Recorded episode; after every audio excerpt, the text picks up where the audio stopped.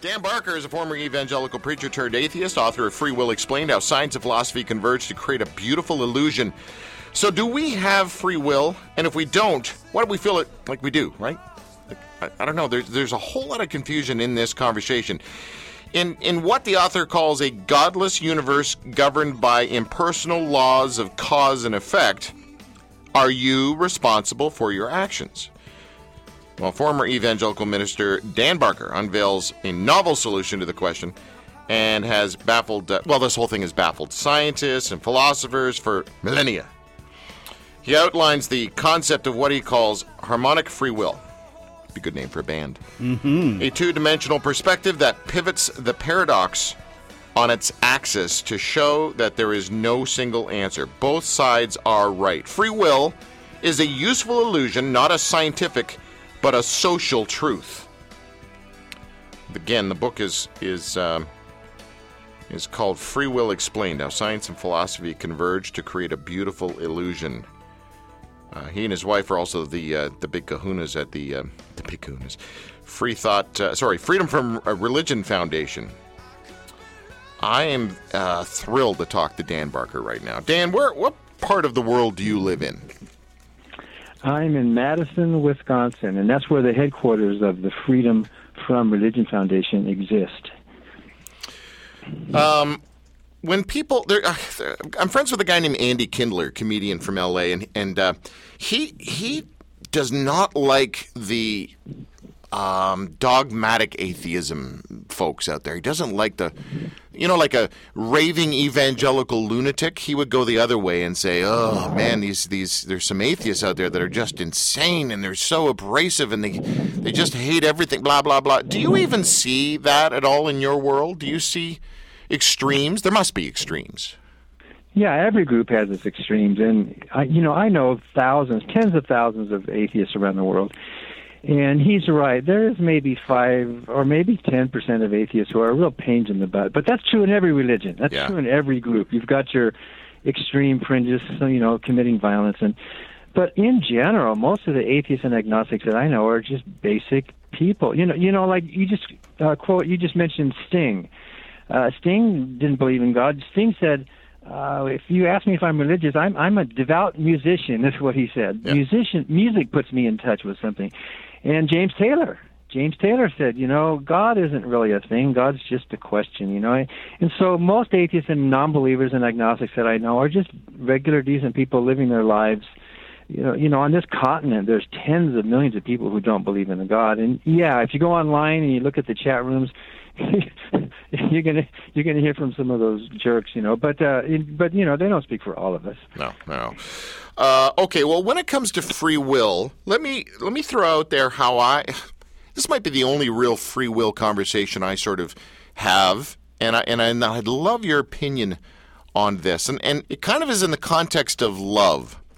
So back in my dating games, if I put a gun to some chick's head and said, uh, you, "You're going to love me," and she says, "I love you," that's not exactly real love uh, love requires choice, and choice requires free will. In order for there to be authentic, real, uh, pure love, there needs to be choice and free will. And and then you know that also then ties in with the God stuff as well. But I I, I start with the relationship side of things. You know, uh, am I am I goofy for saying it like that? No, I think that's exactly right. And you know, even the staunchest determinists, you know, like Sam Harris and Richard Dawkins, who's an utter materialist, even they will have to throw up their hands and say, you know, everything is cause and effect. There's no free will. But we live our lives with choice as if there is. It's a paradox, right? So I think love is a good example because when I was a believer, you know, Moses said in Deuteronomy, uh, choose life that you and your descendants may live. And so some believers say, well, there's free will in the Bible. See, Moses said to choose. Others, the Calvinists, they all say, well, no, there's no, it's all predestined. But believers don't even agree. If you ask, put two Christians together, they're going to argue about free will. And, you know, Martin Luther said no, and Aquinas said yes. But uh, when it comes to things like love, or one of the examples I use in my book is beauty. When you look, when you see something that's beautiful, there's a judgment that your brain makes, and you, you know beauty doesn't exist out there. It's not some thing that's out in the universe. It's it happens in our minds, and love is the same way. What kind of love is it when Moses said you should choose God, and then when you read what God says, I will I will give you blessings, but if you don't love me, all these curses will come upon you, pestilence and fire and plague, and I will make your mothers eat their children. He goes on and on and on. What kind of love is that? That's that's really the gun to the head is what religion is. Yeah. Yeah, yeah, yeah, yeah. Except you know that there were there are those in the Jesus scene uh, who hunker down to the grace stuff, who would say things like, "Well, hold on, when it comes to God, it's the same kind of thing." And and here's here's sort of a, I don't know. I guess I'm on a rant now. Let me finish this off by saying uh, I can understand that we, you know, people say, "How can something bad happen to someone good?" Well, I can I can get that. You know, bad things happen to good people because we live in a world where we have choice and freedom and free will and blah blah blah. And then I kind of then go a little squirrely though when I walk out of the children's exhibit at at the Holocaust Memorial in Jerusalem. And I then go, okay, I can understand ba- a bad thing happening to a few people here and there, but millions? Like, what were you sleeping, God? Like, what was that? Yeah. well, all you have all you have to do is walk into any children's hospital, and you know there's no God, or at least there's no God who who cares and loves about people there, there, might be an evil God. In fact, the Bible, God calls himself evil on many occasions. But if you define God as a good thing, and why why would we define it as a good thing? A lot of religions have a God who's a, a monster. Well, if you define God that way, then just your experience shows that he or she or it or whatever cannot exist. Any good that's going to be done, we're going to have to do it ourselves in this world. So you had mentioned that uh, even religious people disagree on what free will is. Put two Christians in a room, they're going to disagree. Uh, Calvinists and and, and uh.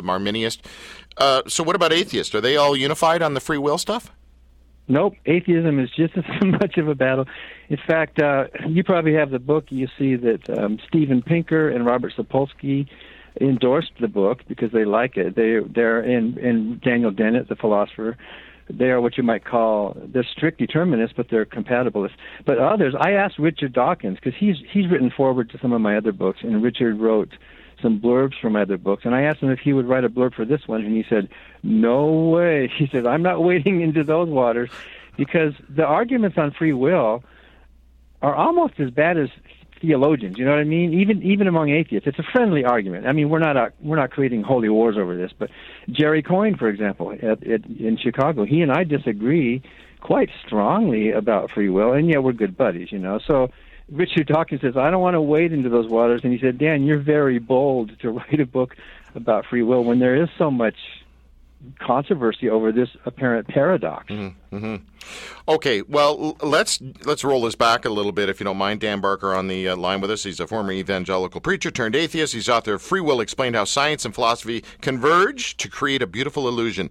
So let's go back to the basics here. What is it? And why does it freaking matter? Like, why does it practically matter in our day to day life? Whether this is a pre- I mean, aside from those, you know, armchair philosophers out there who want to dialogue about this stuff. As far as the average schmo or some meathead hockey player, why, why does it matter? Yeah. Well, what is it? Why does it uh, matter? I've been to Tim Hortons, so I know about hockey players.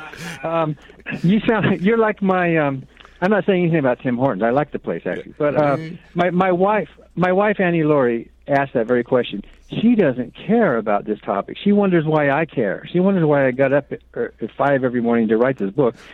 And uh, some people say, "Who cares? We live our lives as if we have free will." And my daughter Glenn, uh, I, you know, I said to her a couple years ago, "I think free will is an illusion," and she says, "Well, if it's an illusion, uh, then we have free will." And so they get it. It's not a big deal. I mean, yet some of us, and if you, you know, there's a huge huge bunch of books out there. Sam Harris wrote a huge book about it, and they're all there's an encyclopedia of free will, which is 600 pages long. So, uh, you know, it's, it's called a Handbook of Free Will. It looks like an encyclopedia. So yeah, uh, and and the the reason why it matters is if if you don't have free will, are you morally accountable? If all your decisions were made by pre-existing cause and effect, then can't you just say to the judge and the jury, "Hey, don't blame me. The universe made me do this, so it's not my fault." Like, like, how do you feel if you find out that the convicted felon actually had a brain tumor, which was affecting their decisions? Your your your judgment is mitigated somewhat by saying, "Oh, Well, that wasn't totally in their control, was it? So are they really morally guilty? So it's really a question of moral accountability, whether we have free will or not. Hmm. And of course, the other question, uh, besides that, besides the scientific one, is uh, why do we feel like we do? Each of us feels like it, even if you're a strict determinist and you don't think there's any free will. You don't go into the restaurant and look at the menu and say, "Oh, just give me whatever the universe dictates." I mean, you're choosing. You you you're exercising an autonomous choice as a as a personal agent, and you feel like you're responsible for your actions. So that's a paradox that needs some kind of explanation. You know, it's interesting. You, you remind me of a conversation that happens during the Landmark Forum. You ever heard of one of them? Landmark Forums? Landmark? Yeah, I n- never been to one though. So I, I was at one this summer, uh, first time, and uh, fascinating, uh, interesting thing. And one thing they do in the final day is they do this whole get someone up front and they go, uh, chocolate ice cream or vanilla ice cream, choose and they choose one. Let's say they choose chocolate, and then the guy says, "Why?" And a person goes, "Well, because I like chocolate ice cream." Nope, it's not it. They do it again. Chocolate or vanilla? Choose chocolate. Why?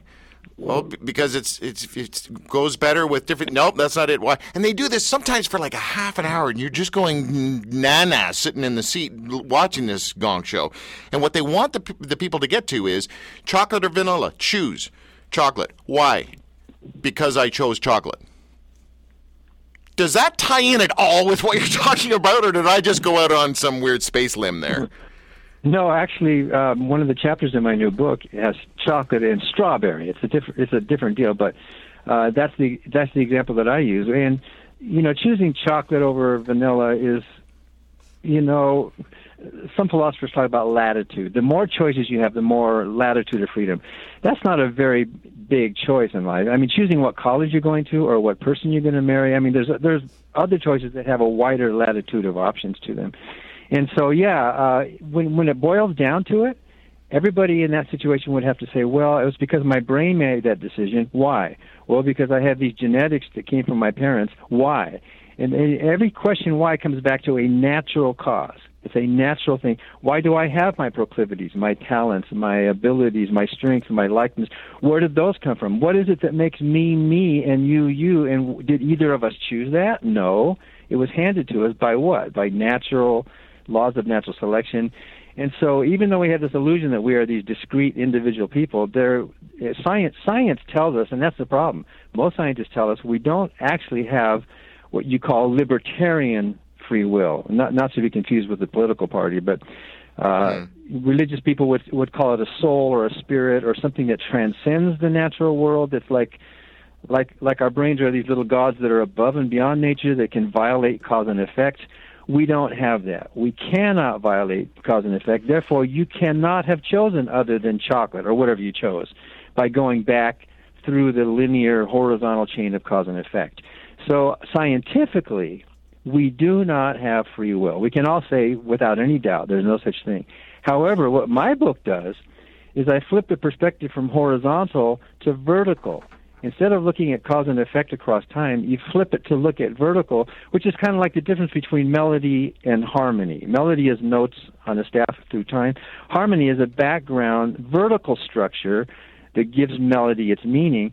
If you look at the vertical structure of our social lives, there are these truths that come into existence that are not scientific truths, but they are social truths, like marriage or like money or like other things, or like a verdict in a trial. A verdict in a trial stands for truth. It might be wrong. The verdict might be actually wrong, but we say it's true by a social convention. Free will is not a scientific truth, it's a social truth that we use in order to ju- justify our moral judgments. It exists not in the scientific world, but it exists within the realm of social understanding. Okay, hold on, man. I, you know what? You, you, what happened there was you actually caught me listening. um. Okay, please use an analogy that will help someone like me understand better someone like you.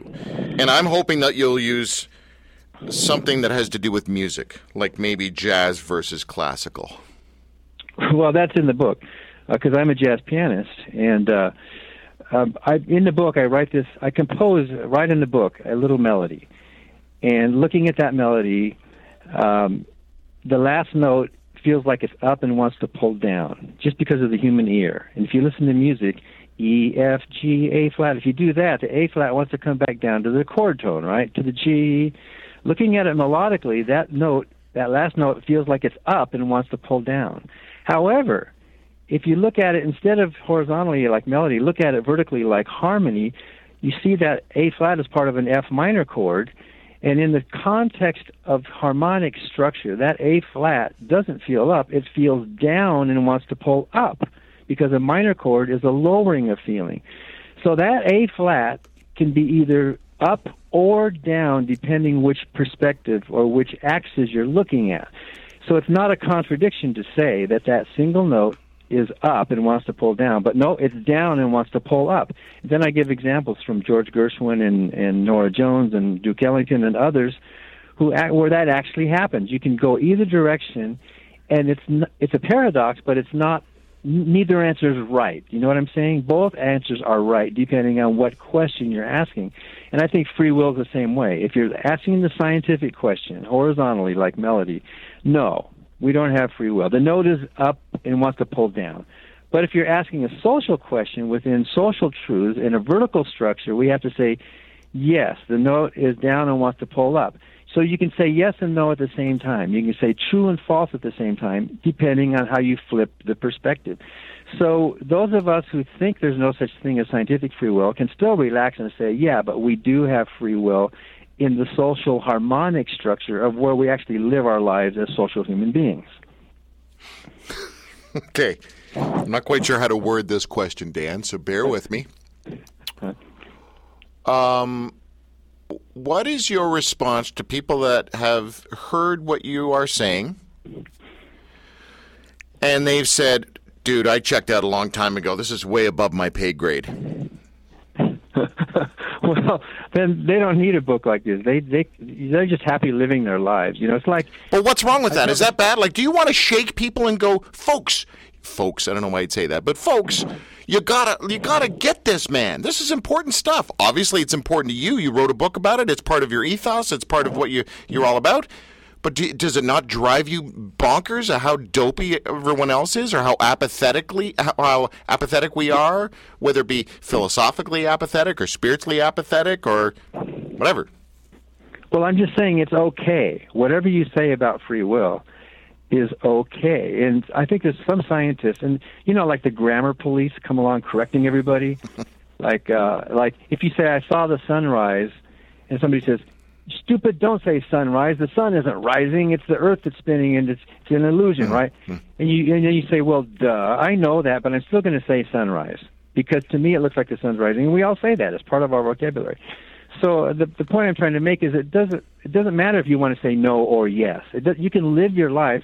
And one of the examples I give is a little chipmunk in the backyard, and we're buddies now. And he jumps on my lap, and you know he's really fun. He's just a wild animal out of nature, and yet I don't think that chipmunk's thinking, why did I think that? What is my moral framework? What is my world? You know what I mean? It's an animal living its life like it lives its life, and it looks like it's choosing. It looks like it's making choices. Mm-hmm. So we're animals too, and we're living our lives, and it looks like we're choosing, and it looks like the sun is rising. So that's what we say, and we can say that. So. Uh, I think my book would be of interest to people who wrestle with the paradox, who read other books about philosophy and in religion and who care about was was Martin Luther right or was Thomas Aquinas right.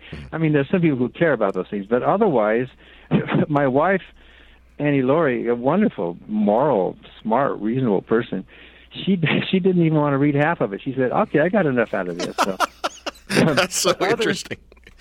And I talk about her a lot in the book too. And you know, and and, uh, and I said, "You need to keep reading because I'm giving you some compliments in this book, Annie Laurie."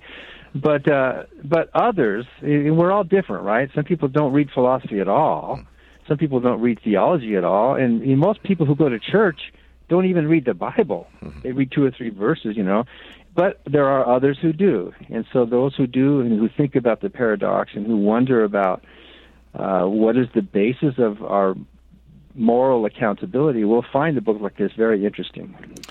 Dan, just before we say goodbye, this is so unfair of what I'm about to ask you, but I'm going to do it anyway. Can you give us like a two minute rundown of your journey from, evangelical Christianity to atheism. Like pretend the plane's going down and you want to sell me. you know what I mean? Yeah. How do you do that? Well, I, don't, I don't know. Well, well, I would hand you my book, Godless, and say, read fast. but, um, yeah, well, I, I was 19 years as a Christian evangelical preacher. I really loved it. I really believed it. And then I went through a four or five year process. It wasn't overnight, where I was reading more, thinking that my faith was becoming strengthened, and I would read more of this and more of that. And uh, as I grew, I thought I was becoming a more subtle, more sophisticated. You know, because I was a I was a born again type. You know, I was knocking on doors, street preacher, missionary. Uh, but then I gradually migrated across the Christian spectrum, across the theological spectrum, where I was less conservative, more moderate, and then for a few years more of a liberal type. Finally, I dumped out all the bathwater and I said, "Hey, there's no baby there," and for purely intellectual reasons, not emotional or there was no moral question. I just said, "I can't believe this anymore," and I know at least you, you may not believe this, but I know at least 800 other former clergy, pastors, and priests who came to the same conclusion. The more they studied, the more they read, the more they learned, the less they believed. Especially if you really read the Bible, you will come out becoming an atheist at the end. And that was my book, God the Most Unpleasant Character, that came out last year. Mm-hmm. So it was an intellectual process that deserves more than a two minute answer. Yeah, fair enough. Yeah. Yeah, and you have something to do with the clergy project as well. Is that are you are you tied in with those guys? Well, I was one of the founders. In fact, yeah. it was me, it was me, Daniel Dennett, and Richard Dawkins, the three of us, and two of their associates. We started it back in 2011 with 52 clergy, uh, and about a quarter of the group are still in the pulpit. Right now, there are preachers who want to get out, but they can't yet, and so we're trying to help them with an exit strategy so that they can. And you can look us up online at clergyproject.org. And if you are a clergy struggling, you can contact us and meet others who are going through or have gone through that process. Uh, Dan, thank you. Can I just apologize? I can't believe it's taken me, you know, this long to kind of get you get you on the show again and just kind of just talk. And you, you know, I like your style, your approach. I'm a little bugged that someone on our Facebook page posted the usual you know, he needs to repent, otherwise he's getting people to go to hell. I mean, really, you're following my show and you're posting that? Like what? anyway. Well, I, I think it's a compliment because I think that listener is actually gr- grappling with the issues. They're thinking about it. We disagree, but at least no, uh, we have to say. That. No, I think the opposite. I don't think they're thinking about it. I think that's a con- that's tribal conditioning. That's all that is. Yeah, but there's something prompt something prompted their anger, and I think a lot of true. that is doubt. That's true. That's interesting. Yeah. yeah, you're right. Dan, thank you again for your time. Former evangelical preacher turned atheist, author of Free Will Explained: How Science and Philosophy Converge to Create a Beautiful Illusion. A website you may want to go to is ffrf. Dot org, ffrf.org. That's Freedom from Religion Foundation. Foundation.org. Uh, I'm sure we'll speak again, Dan. Thank you. Thank you, Drew. All right. Bye bye.